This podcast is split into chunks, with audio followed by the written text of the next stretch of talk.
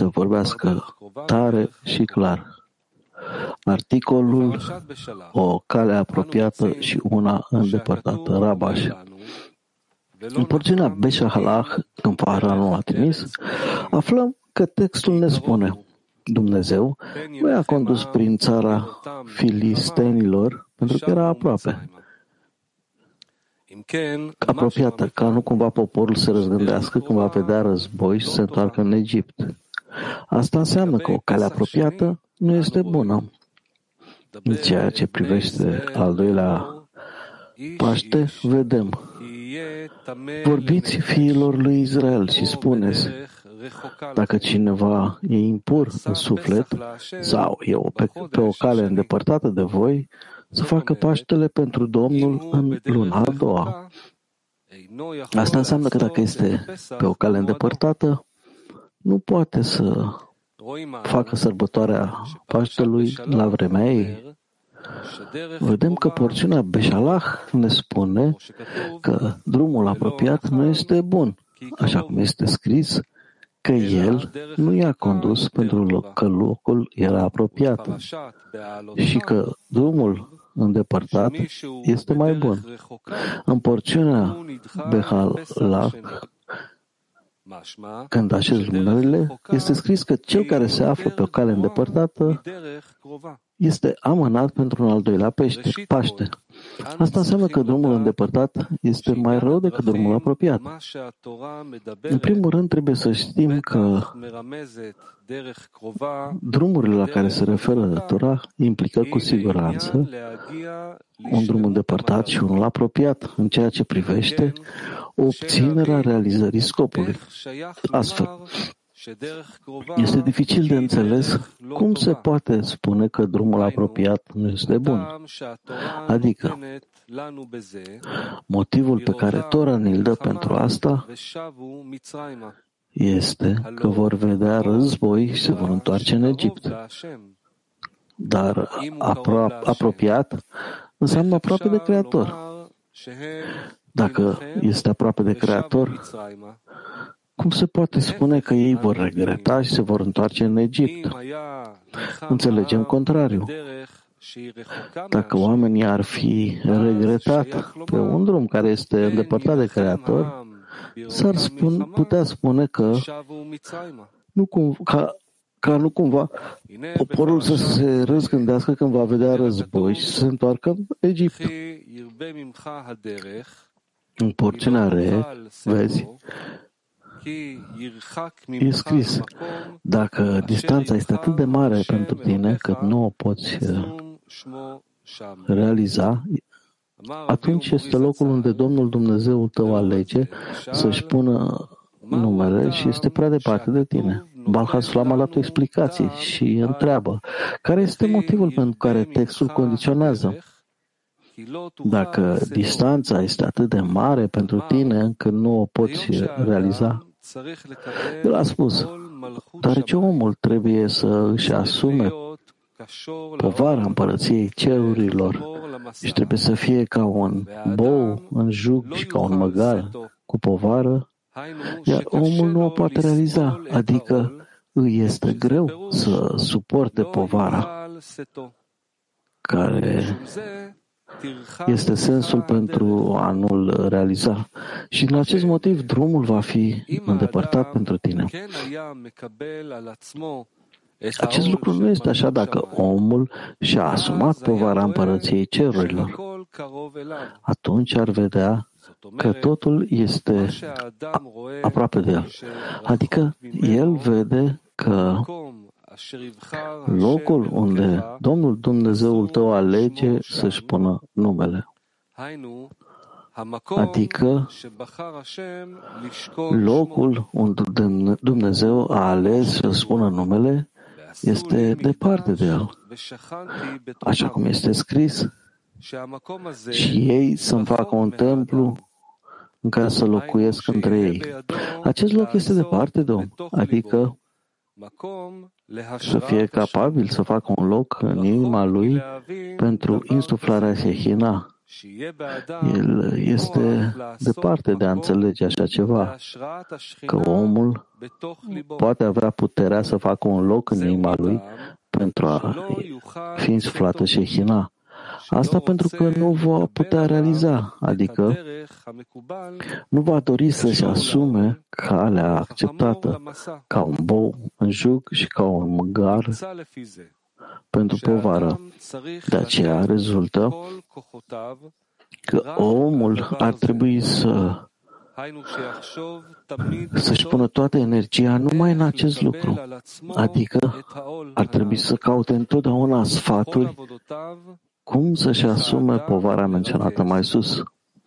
Ar trebui să-și concentreze toată munca, adică în tot ceea ce face, în Torah și Mitzvot, ar trebui să dorească ca aceste eforturi să-i aducă asumarea poverii împărăției cerurilor, nu pentru a primi răsplată, ci pentru că aici a ales Domnul Dumnezeul tău.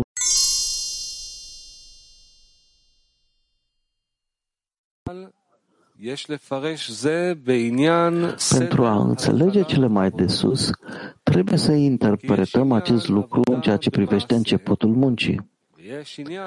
Există o problemă de muncă în practică și una de muncă în intenție. Adică omul ar trebui să muncească și la intenție. Asta înseamnă că în timp ce omul respectă mitzvot, trebuie să aibă o intenție bună, adică cu ce intenție îndeplinește mitzvot. Și anume, motivul care îl face să respecte mitzvot.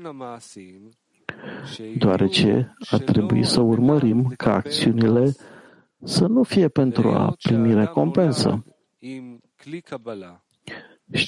Și din moment ce omul se naște cu vase de primire, adică este imposibil să facă vreo mișcare fără a primi o recompensă pentru munca sa, pentru că este în natura lui să nu facă nicio mișcare, decât dacă vede că merită, că va avea mai multă plăcere renunțând la odihnă, adică renunță la starea în care se află pentru a primi mai multă plăcere decât are acum. Înainte să părăsească plăcerea și să meargă să facă altceva. Adică, cu siguranță este important ca, prin realizarea unei noi acțiuni, să primească mai multă plăcere. Astfel, el trebuie să facă și să respecte Torah și Mitzvot, nu pentru că Creatorul dorește ca noi să le păstrăm și că vrem să facem voia Lui, astfel încât El să obțină plăcere din faptul că îl slujim. Mai degrabă, deoarece El ne promite o mare răsplată, pentru că l-am ascultat. De aceea încercăm să respectăm ceea ce dorește de la noi, deoarece noi urmărim marea răsplată pe care ne-o va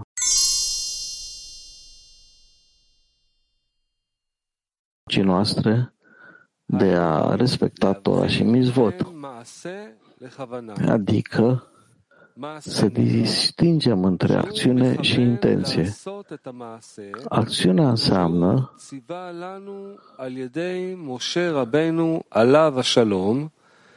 לקיים תורה ומצוות בכל פרטיה ודקדוקיה ושנכוון שהמצווה să fie bună, așa cum ne spune Creatorul prin Moise. Este ca și judecata referitoare la suflarea în șofan.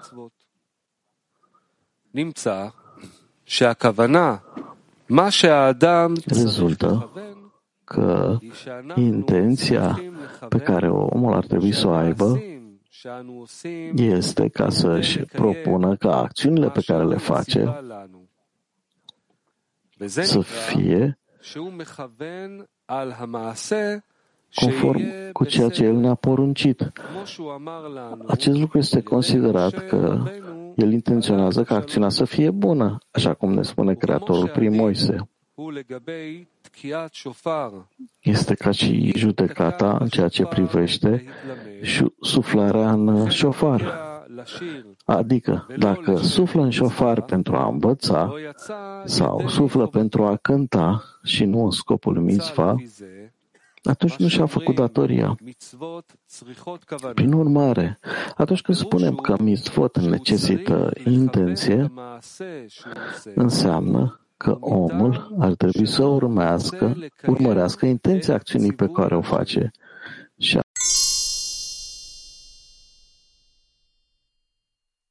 care el ni le-a transmis prin Moise. Toate acestea sunt privite doar ca mitzvot practice, dar nu și intenția. Acest lucru se datorează faptului pentru că tot ceea ce gândește omul despre realizarea acțiunii poruncite de Creator și toate eforturile pe care le investește în Torah și mitzvot sunt ca la toți oamenii din lume care muncesc și depun efort pentru a fi răsplătiți și nimic mai mult. De asemenea, aici avem nevoie de o atenție suplimentară, pentru că atunci când spunem că toată munca este în mitzvot practice, înseamnă că munca este în practică. Și nu se poate spune aici că există muncă pentru recompensă. Mai degrabă, pentru a primi recompensă pentru muncă, nu vedem că omul ar avea nevoie de efort pentru a primi recompensă, deoarece singurul motiv pentru care muncește și renunță la multe lucruri este că ia în considerare recompensa, pentru că numai recompensa îl obligă să facă o muncă grea, fără să îl preocupe calitatea muncii sau timpul de muncă, deoarece recompensa determină totul. Astfel, ar trebui să înțelegem de ce spunem că există muncă la intenție, adică muncă pentru recompensă. La urma urmei, cum putem vorbi de muncă aici? Totuși, problema este că atunci când omul se angajează în Torah și mitzvot și dorește ca recompensa lui să fie aceea că Creatorul îi va da gândul și dorința de a munci, nu pentru a primi recompensă, corpul nu este de acord cu o astfel de recompensă, deoarece, în mod normal, primește recompensă pentru muncă. Adică, munca este în concesii față de nevoile care îl bucură, în schimbul cărora va primi plăceri mai mari decât poate el să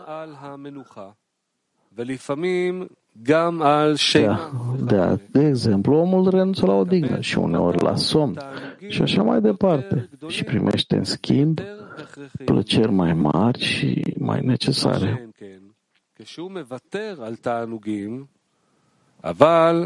Nu este așa că renunță la plăceri prin constrângere. Adică, când corpul nu este de acord și vrea recompensa, pentru a fi de acord să renunțe la tot felul de plăceri. Rezultă că munca este prin acțiuni de dăruire, iar recompensa va fi de asemenea intenția de a dărui, fără nicio recompensă de primire. Pentru această intenție, adică pentru această recompensă, omul trebuie să muncească mult. Și asta este mai dificil decât munca practică. Deși nu are nevoie de două lucruri diferite, la un moment diferit, pentru intenția recompensei. Mai degrabă, aceeași muncă pe care o face și, în același timp când muncește, ei sunt suficiente și nu are nevoie de alte acțiuni, ci doar de gând și intenție. Care este intenția? Că gândul și dorința lui vor fi ca și acțiunea. Adică, așa cum face munca, pentru că Creatorul i-a poruncit să o facă, și intenția va fi doar aceea că vrea să respecte poruncile Creatorului numai pentru Creator, fără nicio recompensă. Faptul că tot ceea ce îi se cere omului în timp ce realizează acțiunea, că îl face voia Creatorului, este să aibă intenția în timp ce realizează mitzvah, nu pentru că ia în considerare recompensa și asta îl obligă să lucreze zi și noapte. Adică, el respectă ce este scris și îl vei contempla zi și noapte, este nu pentru că se ia în considerare recompensa, iar asta îl face să lucreze zi și noapte. Mai degrabă, dorința lui de a aduce mulțumire Creatorului este motivul pentru care el se străduiește în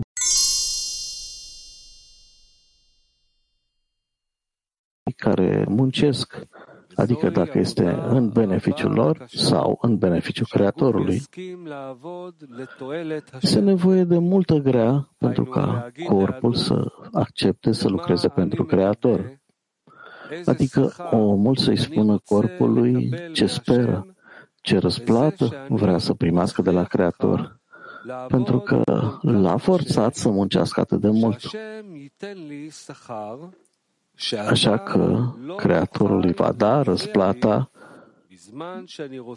prin care corpul nu-l va putea împiedica atunci când vrea să facă totul cu intenția de a dărui. Desigur, corpul strigă tare și face tot ce poate pentru a evita pierderea controlului.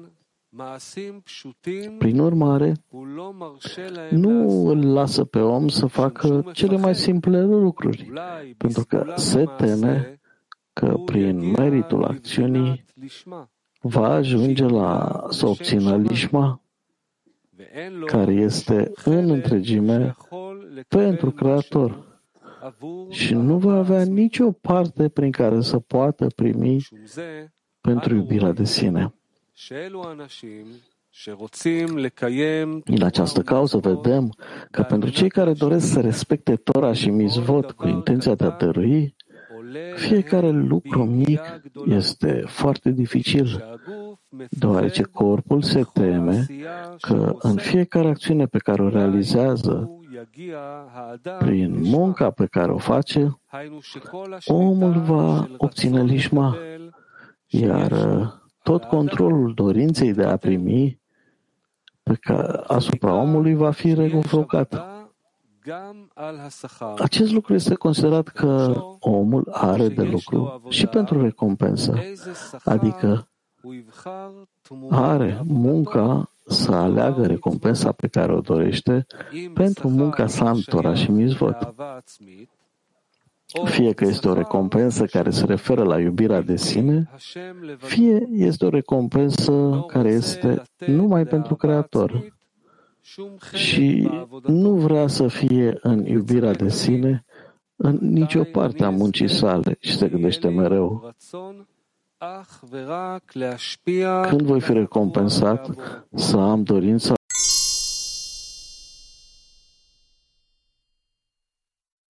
și îl servesc pe Creator din iubire.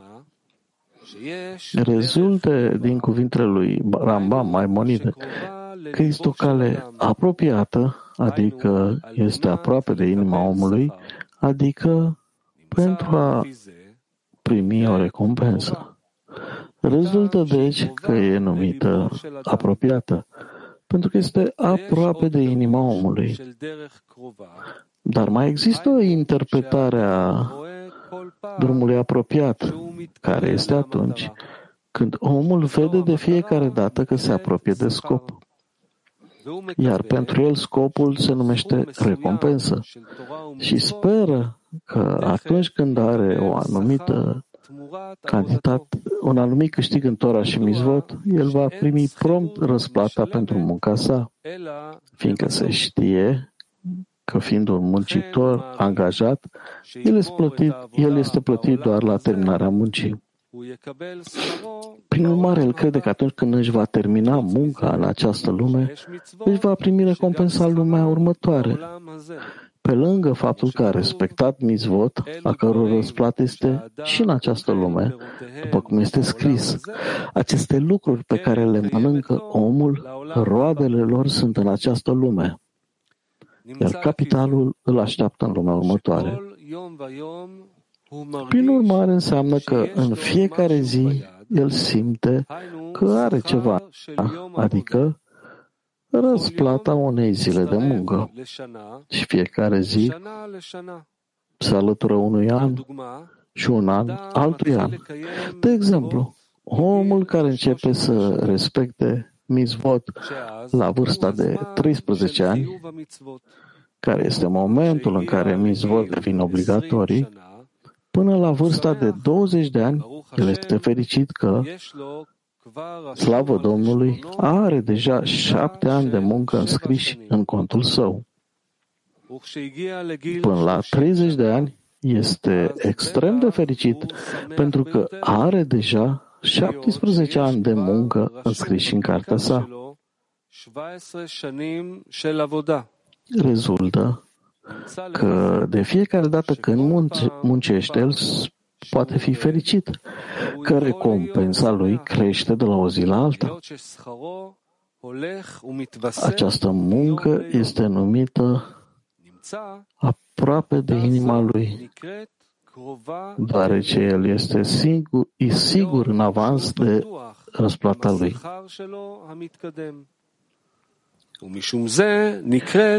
Această cale se numește calea apropiată, pentru că este plăcută inimii. Deoarece, dacă omul vede progrese pe drumul său,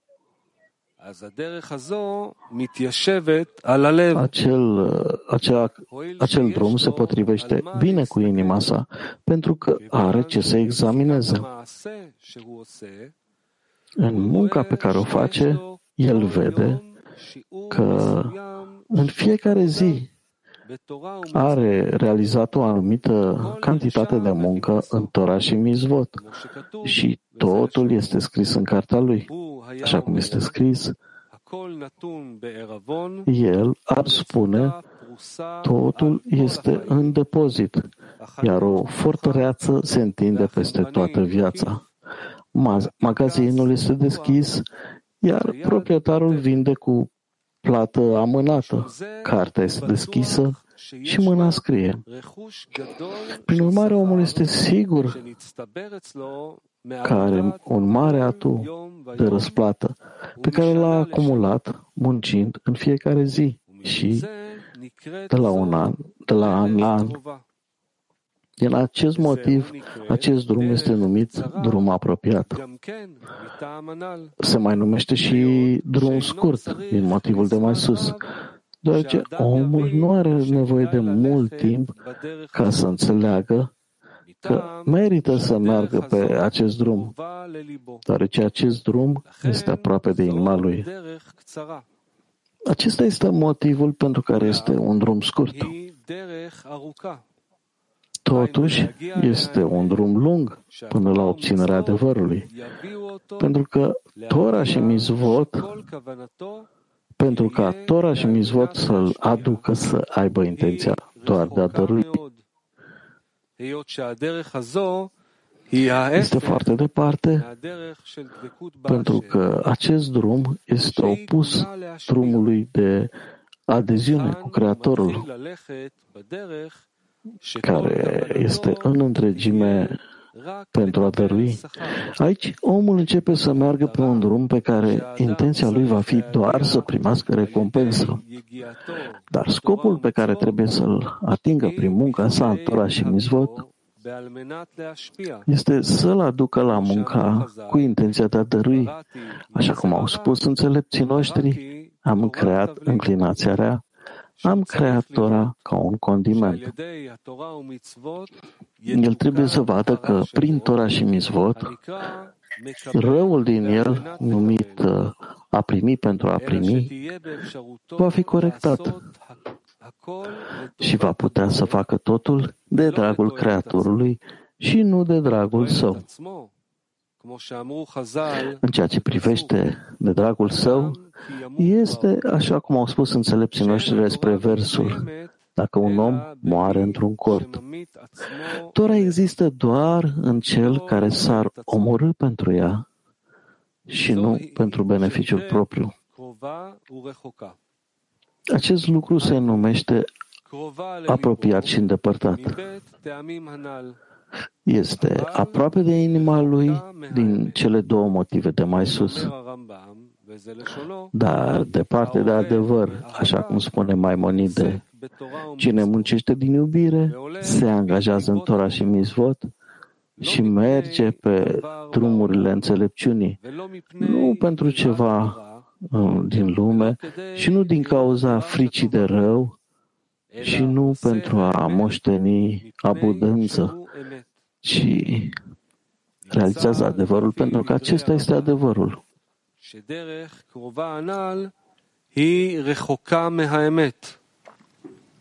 Rezultă, conform cuvintelor lui Maimonide, că drumul apropiat de mai sus este departe de adevăr. În consecință, putem interpreta: Dumnezeu nu i-a condus prin țara filistenilor, pentru că era aproape, ca nu cumva poporul să răzgândească când va vedea războiul și să se întoarcă în Egipt.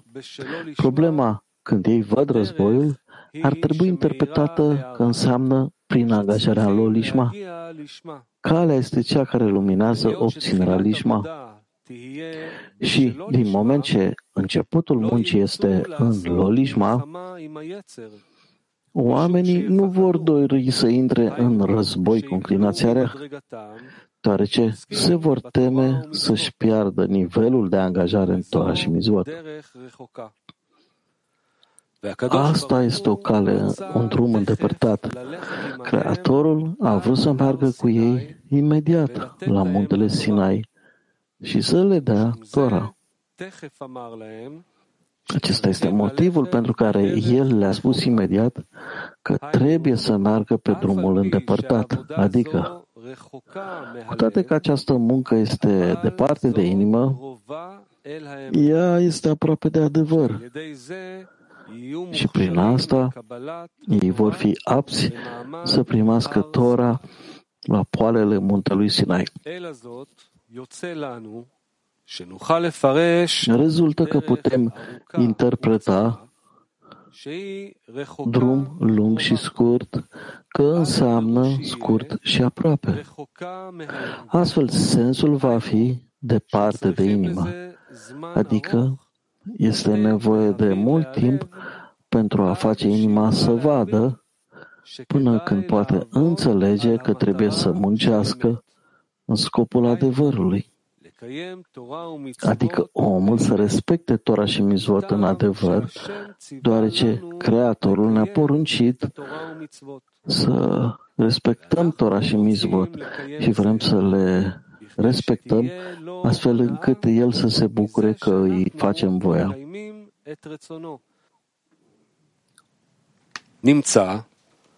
rezultă că motivul și cauza respectării poruncilor sale este Creatorul și nu omul.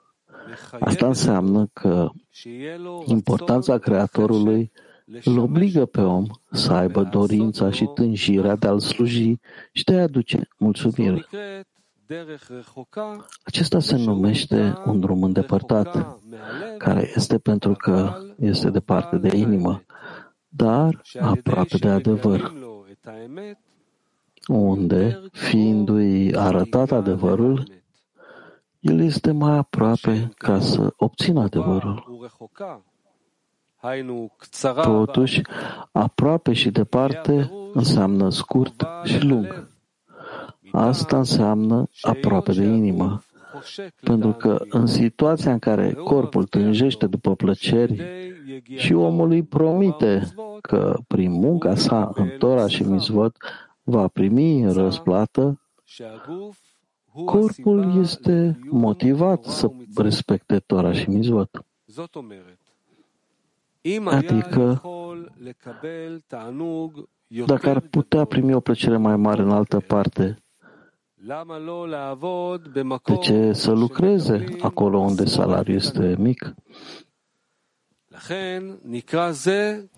Acesta este motivul pentru care acest lucru este numit aproape și scurt, pentru că nu necesită mult timp pentru a face corpul să înțeleagă că ar trebui să-și asume povara Torei.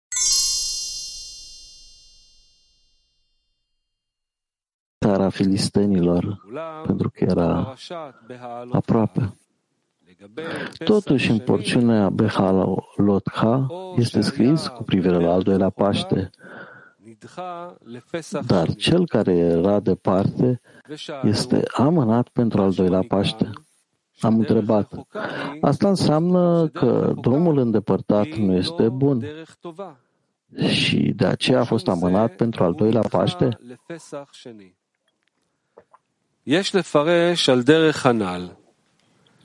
Ar trebui să interpretăm că atunci când omul merge pe drumul apropiat, adică aproape de inima sa, simte că este mai aproape de Kedusha decât alții care merg pe drumul îndepărtat, deoarece în fiecare zi simte că Torah și Mitzvot pe care le îndeplinește se acumulează și cresc.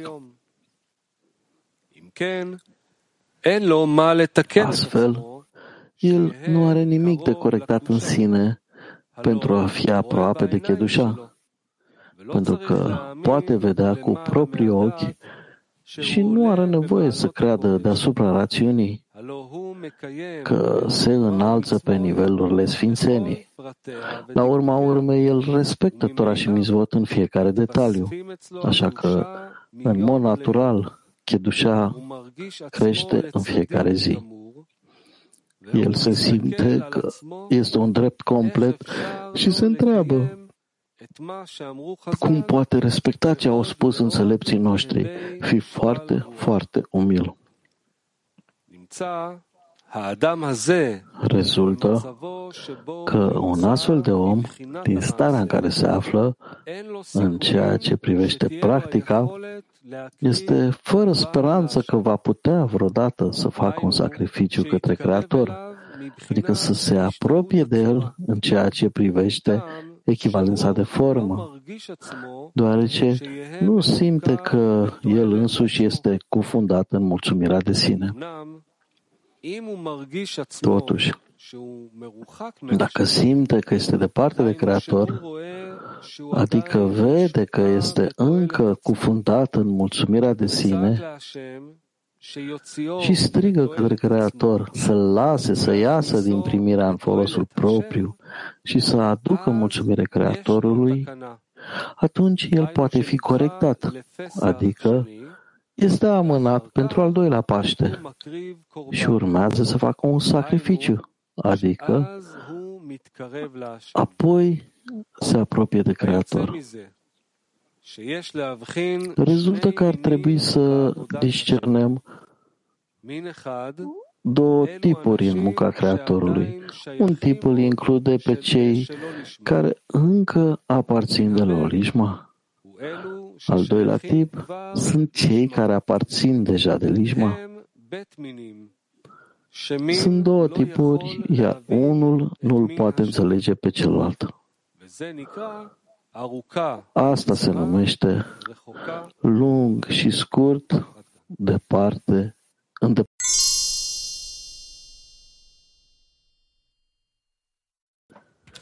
Da? Există o alegere în raport cu recompensa pe care o cer față de acțiune. Raf, doar recompensa. Deci, stai un pic. Nu am alegere în realizarea acțiunii, fac acțiunea oricum, în ciuda recompensei pe care o cer. Și cum fac această alegere? Nu simt că cum fac alegerea, cum fac examinarea, care e recompensa mai corectă pentru acțiune. Raf. Repetă. Vin să realizez o anumită acțiune. Simt că efortul meu este în a face sau nu, pentru că nu simt că o fac, dar e rutina, e Raf, e pentru recompensă. Da, pentru altă recompensă. Ce pe această muncă? Trebuie să mă conving să fac acțiunea, să mă conectez cu prieteni, să fac diseminare sau ce mai e. Deci,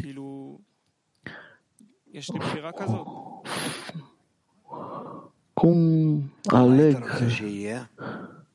modul corect? Am o astfel de alegere? Păi ce vrea să ai? Sunt cum aș vrea să fie? Păi aș vrea să am opțiune în acțiune. Aici văd o acțiune, o recompensă egoistă, aici văd o recompensă altruistă și aș vrea să aleg recompensa altruistă. Știu că asta e adeziunea cu Creatorul. Raf, păi asta e o recompensă pentru tine? Studentul, păi teoretic, da, dar nu sunt sigur, simt această despărțire de muncă, adică există o recompensă. Și cum vreau ca recompensa să fie mai aproape de dăruire? Este o astfel de opțiune? Raf. Ai nevoie de cineva în fața ta să fie ca un exemplu care... Adică ce e important în ochii lui să fie că nu lucrează pentru recompensă. Și ăsta e grupul de 10. Prietenii tăi cu care puțin câte puțin intri în conexiune și apoi esența acestei conexiuni mai târziu se schimbă în faptul că simți că ei sunt din ce în ce mai departe de tine și avansează către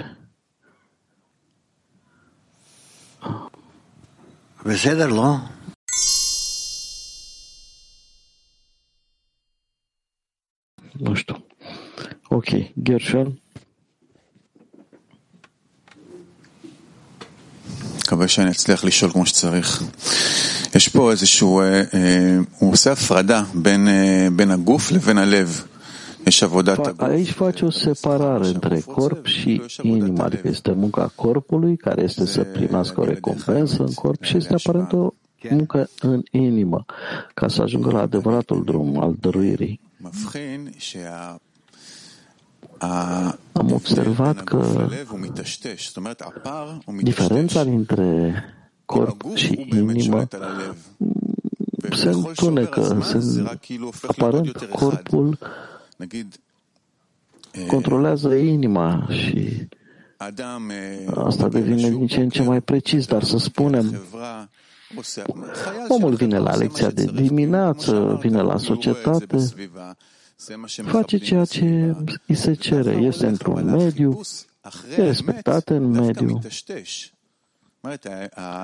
Dar deodată căutarea adevărului intră în ceață. Trebuie să facă aceste acțiuni pentru a dărui, pentru a dărui Creatorului. Și aparent acest lucru dispare. Acest lucru pentru că asta pentru că aceste lucruri devin mai puțin importante în ochii tăi. Cum se poate? Sunt într-o societate unde nu există loc să apreciezi recompensele spirituale de în altă societate. Rav, și de ce nu funcționează? Sunt pe asta întrebarea mea. Rav, dai vina pe mediu. Păi nu dau vina pe nimic, încerc să văd cum funcționează pentru că apare. Cu corpul meu fac tot ce pot, ce învăț să fac. Rav, dar în afară de a face acțiuni cu corpul tău, trebuie să faci alte acțiuni în dorința ta. Spirit. Cântul, păi asta e esența de care vorbești. Dar lumina ar trebui să facă asta în mine, nu? Ar trebui să fie un rezultat. Rav, nu. Practic, în aceeași atitudine față de lumină, tu spui că faci acțiuni corporale. Da, deci așteptarea este ca examinarea interioară față de adevăr ar trebui să fie mai precisă, nu să fie în ceață. Să zicem așa, la începutul drumului meu am început să fac tot ce trebuia ca să ajung la adevăr. Am venit la învățător, el a spus fă asta și asta, societatea spune de asemenea și vreau să fac la fel, pentru că vreau să ajung la adevăr, să fiu dăruitor. Dar timpul trece și aceste acțiuni devin o rutină pentru mine. Și examinarea unde este adevărul devine din ce în ce mai în ceață, ca și cum corpul preia controlul, adică recepția, primirea de sine devine preia adevărul. Cum să separ, pe de o parte să continui ce trebuie să fac, dar să fac o separare între corp și inimă, pentru că acum corpul are controlul complet asupra inimii. Rav, cine poate să răspundă? Tu? N-aș vrea să răspund, ci să continui examinarea. Poate prin asta obținem adevăr, înțelegerea. Să zicem că omul vine nu din inocență sau naivitate. Simte că este un adevăr aici, e dispus să facă totul, e dispus să renunțe la tot și se simte bine. Nu face o examinare asupra recompensei, nu face nicio examinare. Pur și simplu o face din senzația că acesta este adevărul. Mai târziu, să zicem, acumulează aviut și întrebarea este, omul ar trebui acum să încerce să vrea să fie în ascensiune și să facă munca așa cum a simțit și să păstreze această stare de inocență și muncă pură, sau să se examineze care e recompensa și toate lucrurile care scrise în articol, că lucrează în linia stângă. Care e intenția corectă aici? Rav, probabil trebuie făcut o examinare. Studentul, păi, pierde inocența și puritatea pe care a avut-o.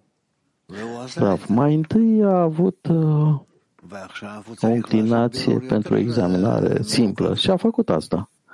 Iar acum trebuie să facă una mai complexă. Înțelegi? Acum sunt diferite întrebări. Deci, o faci pentru a dărui, pentru a primi. Nu mai e așa simplu ca la început. Sfântul, iar aici, ce este cel mai important în această muncă de examinare? Adică, pe de o parte, să păstrăm puritatea, pe de altă parte, să adăugăm de fiecare dată Aviut sau linia stângă? Deci ce e cel mai important în această muncă?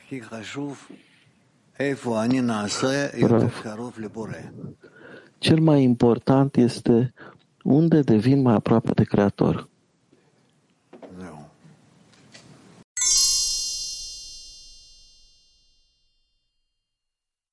Cu mâna goală. Este nevoie de lumina reformării aici. Vreau să dau un exemplu, să analizez ceva. Plecăm de aici din lecția de dimineață cu mult combustibil, rezervorul e plin, avem multă putere și pe urmă ajungem la sfârșitul zilei, 2-3 ore înainte de somn și atunci simțim că ca și când ai vrea să faci eforturi pe ultimul 100 de metri, dar e foarte dificil și nu mai ai combustibil. Înainte să te culci, simți această frică. Vrei să îți umpli puțin dorința de a primi, are nevoie de ceva. Și simțim că suntem frustrați. Nu e simplu. Întrebarea este cum să depășim această stare. Tu ești de acord să te duci să dormi gol? Aș vrea să mă culc gol și uneori merge asta. Știu că această goliciune e bună pentru că mă trezesc la lecția de dimineață cumva zgol și e bine, dar uneori nu reușești. Există această teamă. Tu nu apreciezi asta. În cazuri izolate reușesc să apreciez, în alte cazuri nu sunt capabil să fac asta. În aceste ore, o oră jumate înainte de somn și rămân cu aceste împliniri mici, sunt frustrante, simt că într-adevăr mi-e greu, e ultima etapă. Okay. E ca cineva care alergă la maraton, ajunge la sfârșit și pe ultima 100 de metri se oprește, corpul e cald, se răcorește, dar trebuie să continue în ultima parte, dar asta îi distruge cursa. Și așa simt și eu că în ultimele momente ale zilei putem pierde totul, ceva cam așa. Bine, cu siguranță că vei primi de la prieteni anumite sfaturi. Care-i sfatul tău? Ai spus culcă-te, dar nu e ușor.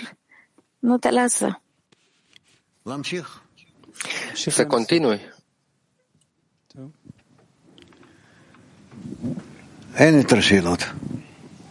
Nu mai sunt întrebări. Bine, frumos.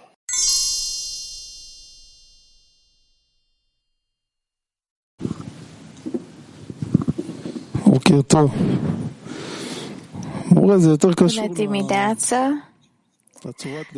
Învățătorule, are legătură cu modul în care studiem. Nu este vorba despre text. Există un avantaj sau o lumină reformatoare dacă doar auzim acest text, pentru că nu înțeleg nimic din el. După 3 linii, capul s-a dus în alte lucruri și nu înțeleg ce e aici. E bine sau nu?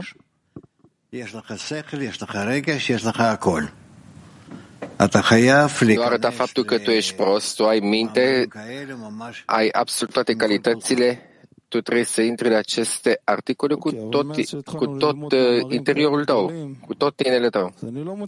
Da, dar de când am început să studiem articolele astea lungi, nu mai mă pot concentra, mai ales dacă textul e așa de lung, sunt multe citate care se repetă, îmi pierd concentrarea. Da, se poate, așa ne învață pe noi. Și trebuie din tot acest articol trebuie să faci anumite concluzii scurte. Poți scrie pe o foaie unde tu ai loc, unde poți să faci aceste concluzii și astfel să progresezi. În totalitate, acest articol nu este greu. A punerea sa în practică, da, este altceva. Dar articolele sale trebuie executate, trebuie să le înțelegem tot felul de lucruri, să le facem. Și eu ce să fac? Stau aici 50 de minute, mă uit la ceas, mă uit la prieteni, mulți prieteni adorm. Înainte citeam lucruri mici, citate, le analizam. Acum nu reușesc să fac asta. Când aud că trebuie, sunteți emoționați, inspirați, ce ar trebui să se întâmple în mine? Nu merge pentru mine. Este bine că ai o astfel de plângere și acum trebuie să verificăm cum tu îți liniștești plângerea ta și care este răspunsul.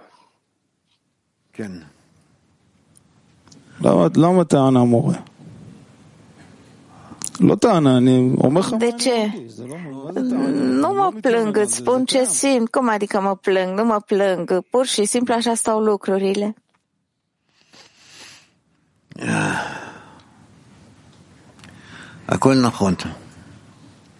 Totul e corect.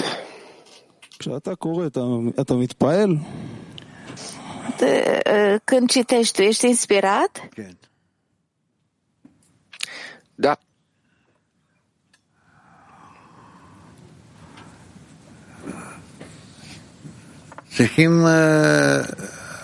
Trebuie treptat să intrăm în articol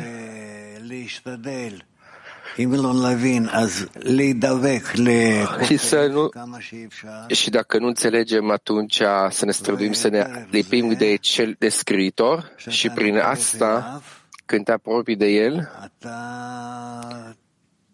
tu astfel vei înțelege în simț, nu minte, prin simț, prin simțurile tale ce el dorește să îți trimite ție.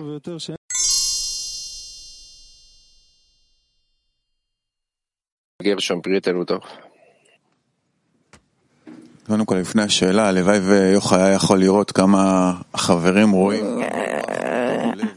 Aș vrea să înțeleagă Iohai că vedem ce inimă bună are, că e moale și bun, e plăcut, căldură plăcută din partea lui.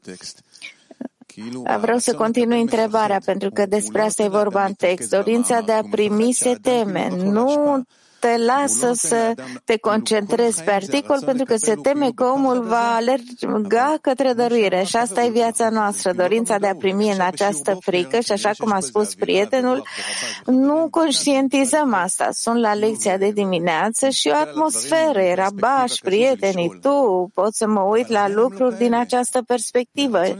Dar viața nu este așa. Iar dorința de a primi întotdeauna e în control și nu e clar cum să ne deconectăm, să deconectăm punctul de adevăr de el și să trăim în acest adevăr, așa cum a spus prietenul. Suntem dispuși să facem totul pentru acest punct de adevăr și dorința de a primi pur și simplu e ca și când e lipit de el și nu-l putem separa. Cum să-l separăm? Cum să trăim în acest punct?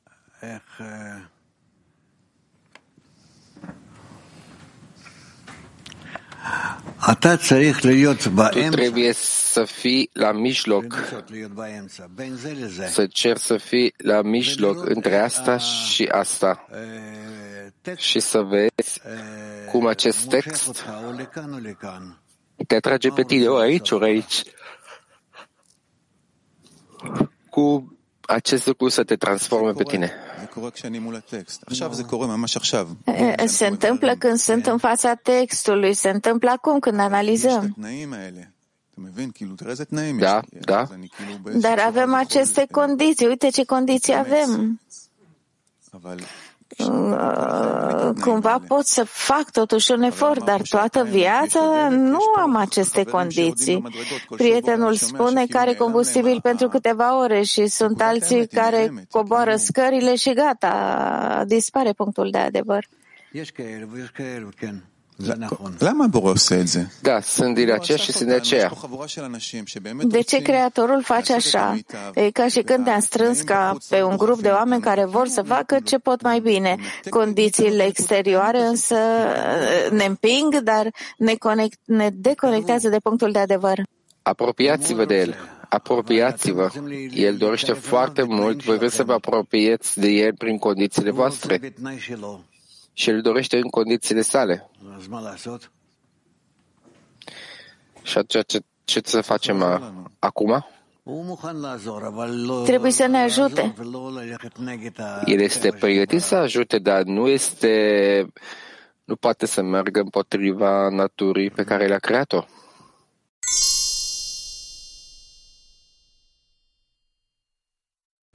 Da, Gilad.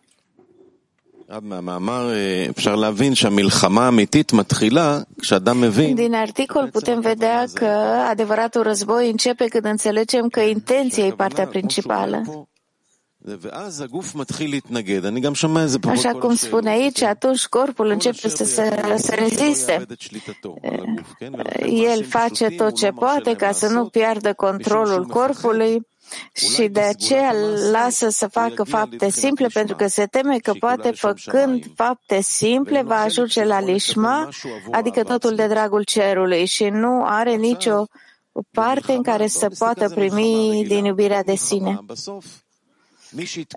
În orice război, în final, cel mai pregătit va câștiga. Nu poți în mijlocul bătăliei să pierzi dacă nu ești pregătit. Cealaltă parte devine mai puternică. Întrebarea este cum să ne pregătim corect pentru acest război în fiecare clipă. Tot timpul trebuie să fii pregătit. Pentru că atinge ce mai mult starea aceasta vine mai grea și stai că tu progresezi și ai împotriva ta forțe mult mai puternice și trebuie să fii tot timpul împotriva lor din ce mai puternic. Da, cum să ne pregătim? Pentru că, în final, el dă un exemplu. El aduce un cuțit, tu vii cu arma, el vine cu tun. Cum să te pregătești? Să-ți pregătești următoarea armă? Sau trebuie să fii mereu pregătit? Primești lovitură, te pregătești.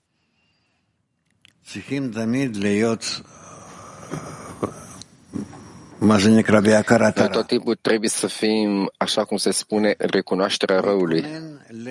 Să te pregătim pentru atac din această inclinație rea, către această inclinație rea, și aceea tu vei putea să treci la starea în care tu îl ataci pe el, că tu ești te aperi corect împotriva sa și astfel tu vei reuși. Pare că într-adevăr ai nevoie de ajutor de sus, aici în fiecare clipă. Trebuie asta pus în mișcare împreună cu acțiunile tale.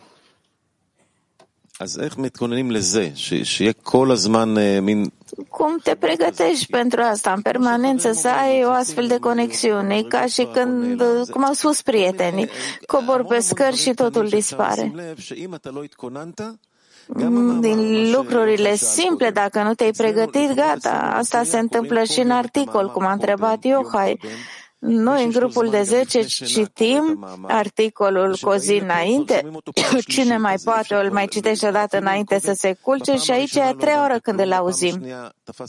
Chiar dacă prima dată n-ai înțeles, a doua oră ai priceput ceva și când vii aici e ca și când citești pentru prima oră, iarăși. Dar e clar că asta e o pregătire. Să citim un articol fără să te pregătești, o iei în toate părțile. Asta e un exemplu. Poate că nu e intenție, dar există acțiunea. Cum să ne pregătim pentru intenția corectă? Să nu ieșim din intenție. Dacă tu te gândești la același gând care Creatorul îți trimite și tu dorești să treci acest gând în forma de a dărui.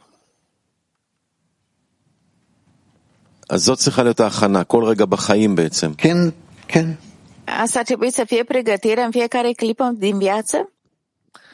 Da, da.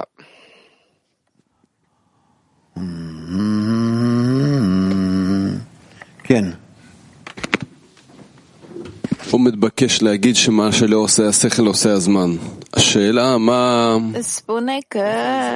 ce nu reușește să facă mintea face timpul. Și care e ajutorul aici? Cum ne ajută timpul? Timp este ceea ce se numește lumina reformării.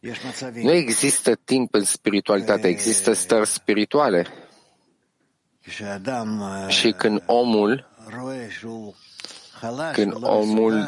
vede că omul este slab și nu este pregătit și numai când primește un fel de ajutor, un fel de semn, atunci îl primește asta și progresează. Trebuie să așteptăm până când ego-ul va slăbi și atunci mergem de partea Creatorului în atac împreună? Da. Dar întotdeauna ne surprinde, mereu și mereu. Da, dar asta se întâmplă și în viața noastră, de zi cu zi. Când este starea corectă de a ataca și când nu? ההתקפה יכולה להיות בכל מצב שיהיה. Starea de atac este, poate fi în orice stare care vine ea, și dacă tu ataci în numele Creatorului, atunci primești forțe. Până când ți se întâmplă ție că tu simți că a intrat în interiorul tău un nou spirit. Ego-ul e ca un șarpe. Crezi că ești de partea Creatorului și ești în dorința de a primi. Ok, ai căzut, ai ridicat, ai căzut, ai ridicat. Nu există în asta nimic aici în care să te lași bătut. De 1000 de ori cade înțeleptul cel drept și se ridică. Cum să înțelegem că ești de partea Creatorului? În funcție de tot felul de semne pe care tu le pui în fața ta. Asta e tot.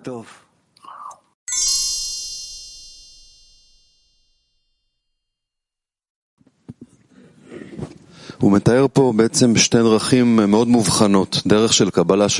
descrie două căi specifice. Una este aproape de inima ta și una e dăruirea care e departe de inima ta. Unde e punctul de tranziție? Fiindcă în fiecare scenariu, întotdeauna, e vorba de calea mai aproape de inima ta. Chiar și faptul că suntem aici ne aproape de inimă, pentru că în altă parte nu-mi place. Așa că venim aici. Unde este acest spirit nou? Că nu există o alegere reală între două căi. E o cale mai bună pentru inimă și una care nu e. Cum are loc această trecere către un loc în care omul să aibă viață pe o cale care e departe de calea lui, de inima lui egoistă? E ca un miracol, un abis și nu știm cum să-l trecem. Da, deja este o caracteristică foarte bună realizată că este aici o prăpastie. În orice loc m-aș uita, nu sunt două căi în realitate, e o trecere internă, spiritul dăruirii. Omul își indirecționează relația sa într-o singură direcție. Omul nu face asta, se întâmplă de sus. Da. Cum cineva imersat în sine se sfâșie de el însuși, se rupe. Ajung astfel de timpuri. De unde vine dorința asta? Nu e dorința lui? De sus, de sus.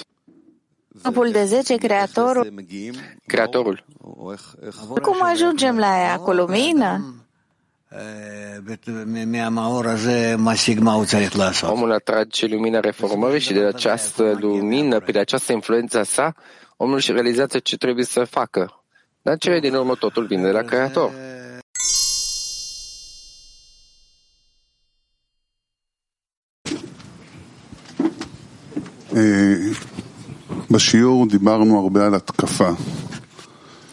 La lecție am vorbit foarte mult de... Am vorbit despre atac. Ai spus de multe ori că cel mai bine e să fim de acord cu stările date de Creator. Cum merg aceste lucruri împreună? Să atacăm și să fim și de acord cu Creatorul. Atacul înseamnă că vorbești cu prietenii sau cu altcineva și voi sunteți împreună ca să fiți în atac. Și se pare că se poate întâmpla asta, că nu mergi să vă culcați în mijlocul zilei și cum aveți astăzi sau mâine șansa și împreună citiți ceva.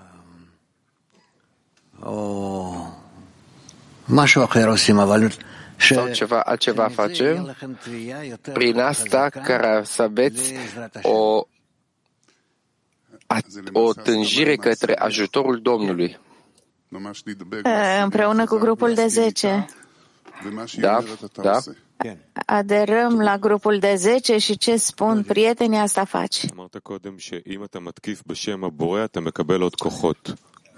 Ai spus că dacă atacăm numele Creatorului, ce înseamnă să atacăm în numele Creatorului? Nu știu, eu m-am referit. Dacă tu vrei să ajungi la scopul creației și dorești să fii conectați cu prietenii și cu Creatorul și tu dorești la mijloc să fii cu prietenii ca să-i ajungi pe ei, nu ca să primești ajutor de la ei, ci să-i ajuți pe ei. Și în toate aceste forțe care tu ești pregătit să dai efort, tu trebuie să ajungi asta până la punctul 0. Să ajungi la forțele de 0 ale tale. Și ești pregătit în asta. Eu sunt în atac față de prieteni. Da, față de prieteni. De dragul prietenilor. Sau suntem împreună în atac? Tu te afli în atac pentru prieteni. Cum să atrag Creatorul în acest atac? Nu am forța de a o face. Dacă voi vă referiți către Creator, cu siguranță te vei afla în asta.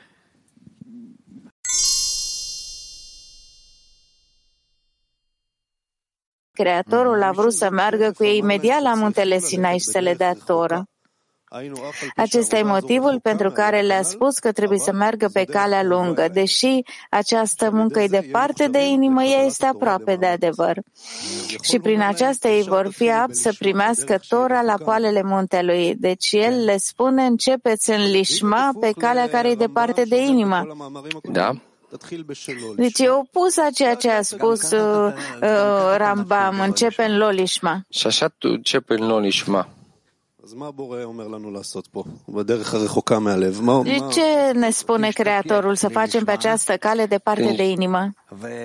Tânjește în Lo Lishma și atunci el prin drumul, nu ajunge el prin drumul obișnuit și prin aceste legi ale naturii. Simplu.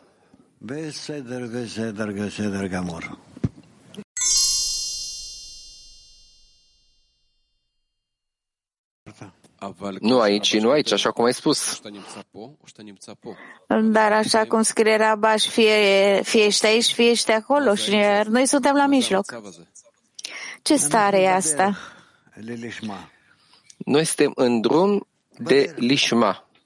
Da, în drum.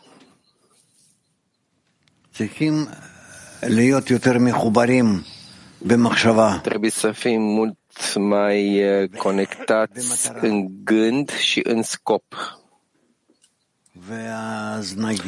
Și astfel noi vom ajunge la asta. Vom ajunge la asta. Dar când? Când se va întâmpla asta?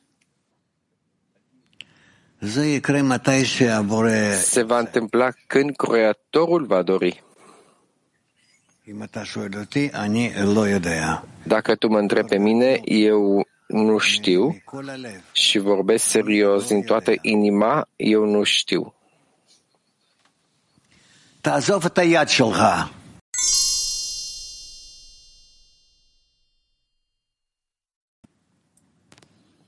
Femei Turcia 10. Niyetimi temiz tutmaya çalışıyorum. Birden içimdeki bir ses böyle olmadığını ve kendimi kandırdığımı söylüyor.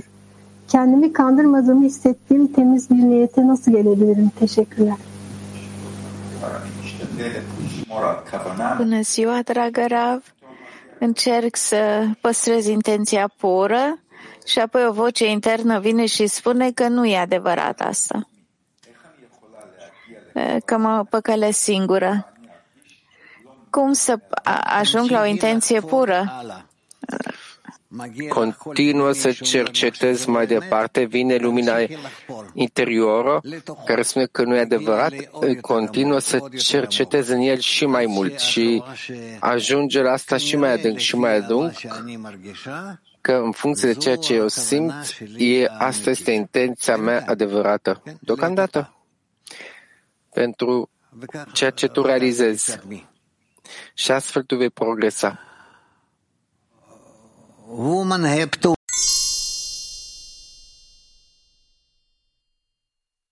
Un recompensă. Acțiunea în sine. Berșeva. תכונות של אדם מקבל מההתחלה, תכונות של רצון לרצות, לשמח. Omul primește o dorință de a-i face fericiți pe oameni. Vedem asta la copii, încurajăm să folosească această calitate până când în sfârșit să ajungă la un punct în care vrem să-i aducem mulțumire Creatorului. Aceste calități care sunt pure, trebuie doar să dăruim. Nu există așa ceva, un ordin curat. Totul după acest păcat al lui Adam Arishon a intrat totul într-o amestecătură și nu este nimica corect.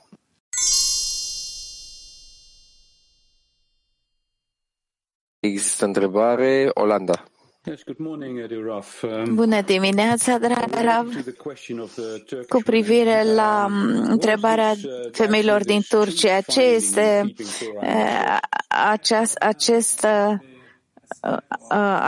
această descoperire când ținem Torah și Mitzvot? Intenția corectă în punerea în practică Torah și Mitzvot de a aduce plăcere Creatorului. Cum să ajung, cum să primesc puterea pentru a ajunge la acest adevăr?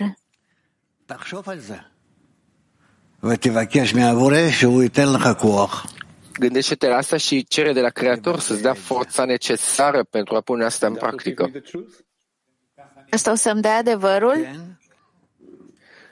Da. Ce înseamnă că descoperim adevărul lui?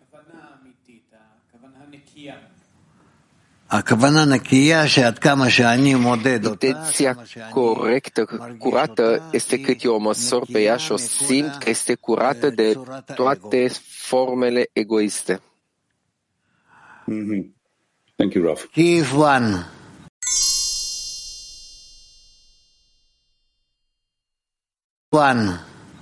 Kiev 1. Я хотел уточнить по поводу атаки и совета, который вы давали, когда десятка... Vreau să precizez atacul. Atunci când grupul de 10 vrea să atace Creatorul, ai spus că se poate face o dată pe zi sau cu o altă frecvență. Ce e cel mai bine când mergem la un atac către Creator? Cu ce frecvență și cum să ne pregătim? Da, я думаю, что не чаще, чем раз в день. Eu cred că numai puțin de o dată pe zi. Nu mai mult de o dată pe zi.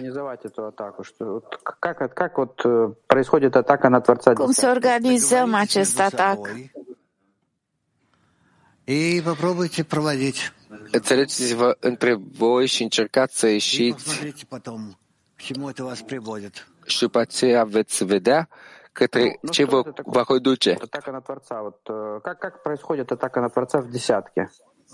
Ce este un atac către Creator? Cum se întâmplă în practică? În grupul de 10, ca să știm la ce să aspirăm. O direcție, o imagine a atacului. Înseamnă că aceleași acțiuni pe care Creatorul le face în lume, la fiecare dintre voi și la toți împreună, voi găsiți prin aceste acțiuni ca voi să influențați la Creator, astfel ca El să schimbe felul său de relații, de adresare către voi, către voi. Asta e tot. Ну, так это какая-то молитва, это такая-то молитва какая-то или что это? Молитва действие. Este un fel de rugăciune acest atac. А как мы проверяем, что вот мы делаем? Cum să verificăm că am făcut acest atac? Pentru că într-un război obișnuit vezi rezultatele cu ochii tăi, dar cum să vedem noi că Creatorul ne ajută? Este posibil și în afară de asta voi trebuie să vă încercați de a fi în acțiuni comune. Ce înseamnă acțiuni comune? Acțiuni comune, una împotriva la cealaltă.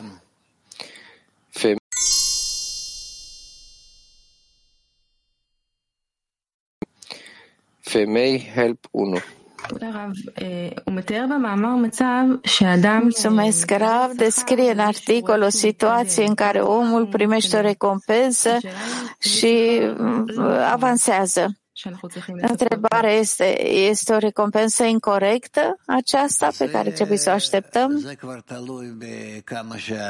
Acest lucru depinde cu cât mediul îl ține pe el. Și cu siguranță că singur nu poate să țină în asta. Nu ar trebui omul să vrea să avanseze tot timpul? Nu ar trebui să continue chiar dacă nu vede avansare? Omul nu poate să continue cu proprii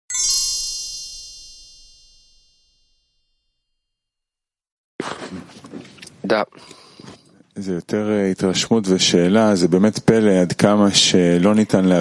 mai mult o impresie decât o întrebare. Este extraordinar că nu putem înțelege pe Baal HaSulam fără Rabash. Care este munca pe care a făcut-o Rabash astfel încât noi să-l putem înțelege textele acestea? În primul rând stă aici munca prin adeziune, care fără asta,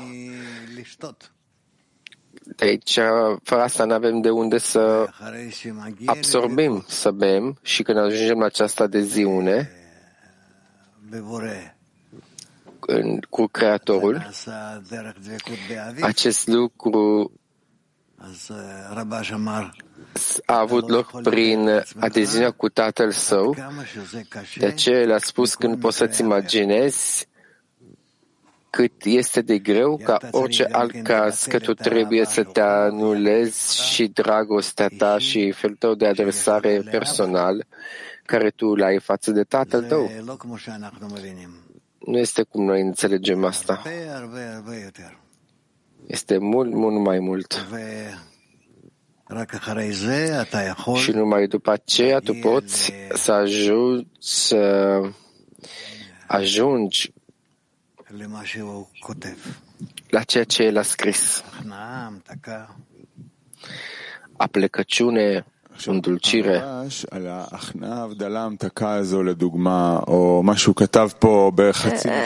Despre această predare, îndulcire, ce scrie la aici despre lung, scurt, scurt, lung, Baal HaSulam sugerează lucrurile, iar Rabash scrie cu curaj, pe larg și deschis despre aceste lucruri. Pur și simplu e o minune să citim și să vedem că are curajul să scrie în acest fel, să meargă împotriva regulilor stabilite.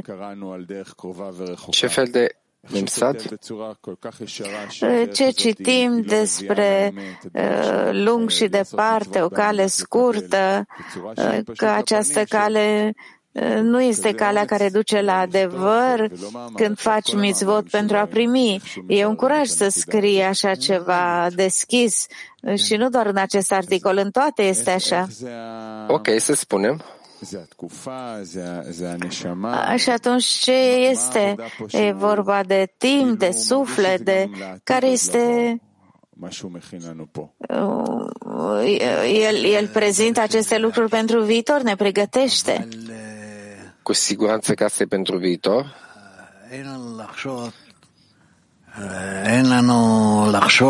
Noi nu trebuie să ne gândim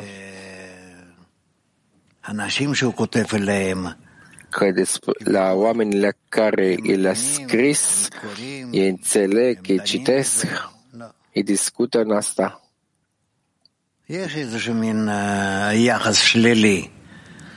Există un fel de adresare negativă din partea lor, dar nu prea mult. Este timpul să citească și vor înțelege? Nu. Pentru cine a scris el? Pentru cei care voi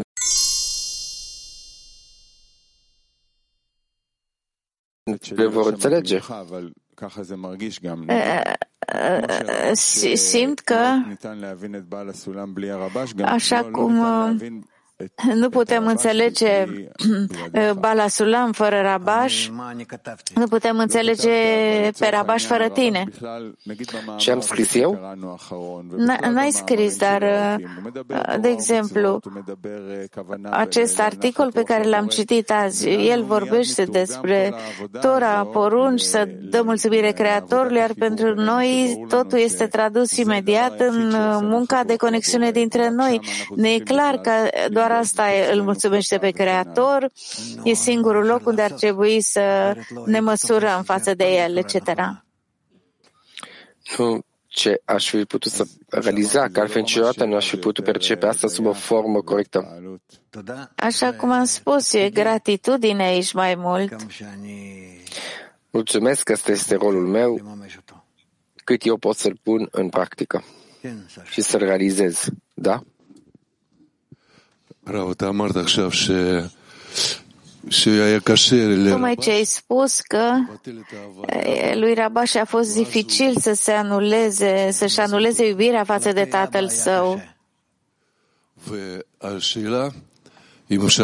Față de data era greu. Dacă pot întreba, ce anume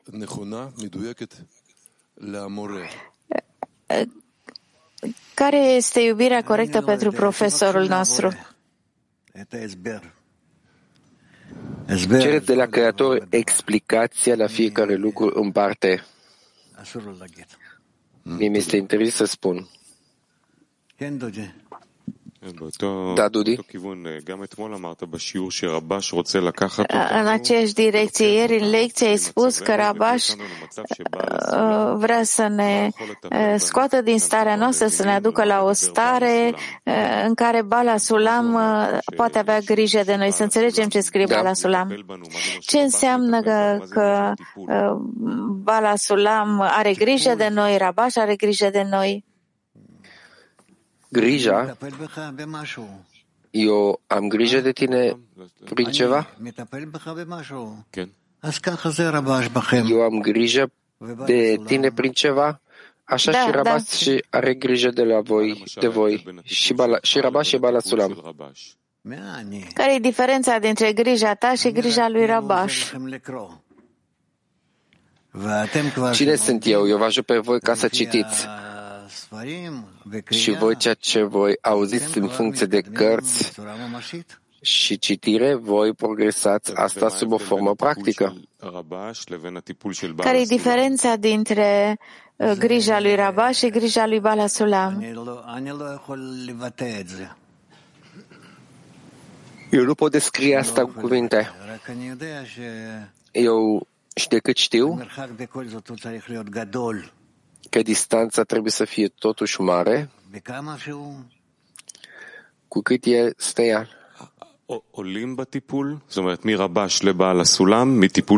Urcăm de la Rabash către Baal HaSulam, de la o grija unuia la grija altuia.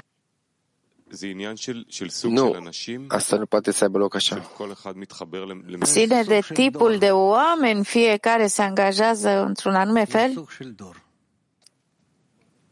Este felul de generație în care ne aflăm. Ce aviu?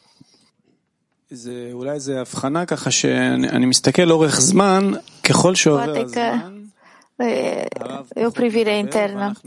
Trece timpul, Rav vorbește mai puțin și citim mai mult. E corect? Da, corect. Și Rav vrea să fie mai imersat, să fim inversați în text și mai puțin în conversație. Da, este cum voi trebuie să fiți acum. E adevărat că cu cât avansează omul mai mult, e imersat mai mult în scrieri, vorbește mai puțin și efortul e să intrăm în scrieri și să ne conectăm. Da, este ca acest articol mai tivit în spate și în față. Vedeți cum el intră în interiorul său și cum reușește să progreseze astfel.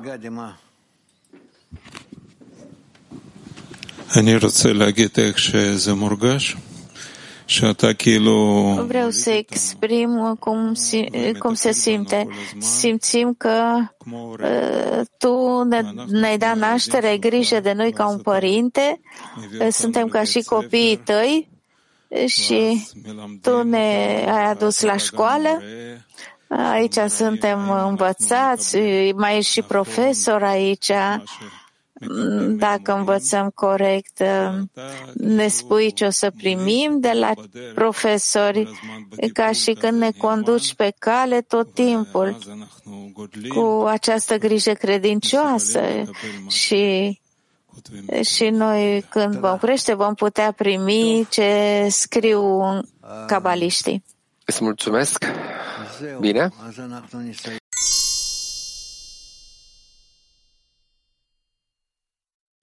Ce scriu cabaliștii. Îți mulțumesc! Bine? Ok, noi vom termina prin asta.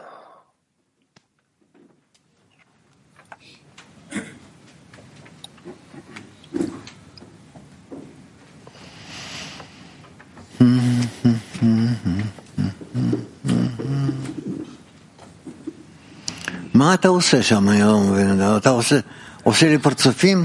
înțeleg ce face. Îmi face moci? Niciodată nu te văd pe tine cu prietenii. Cu toate că studiul nostru trebuie să fie cât mai mult ca să fii lipit de alții.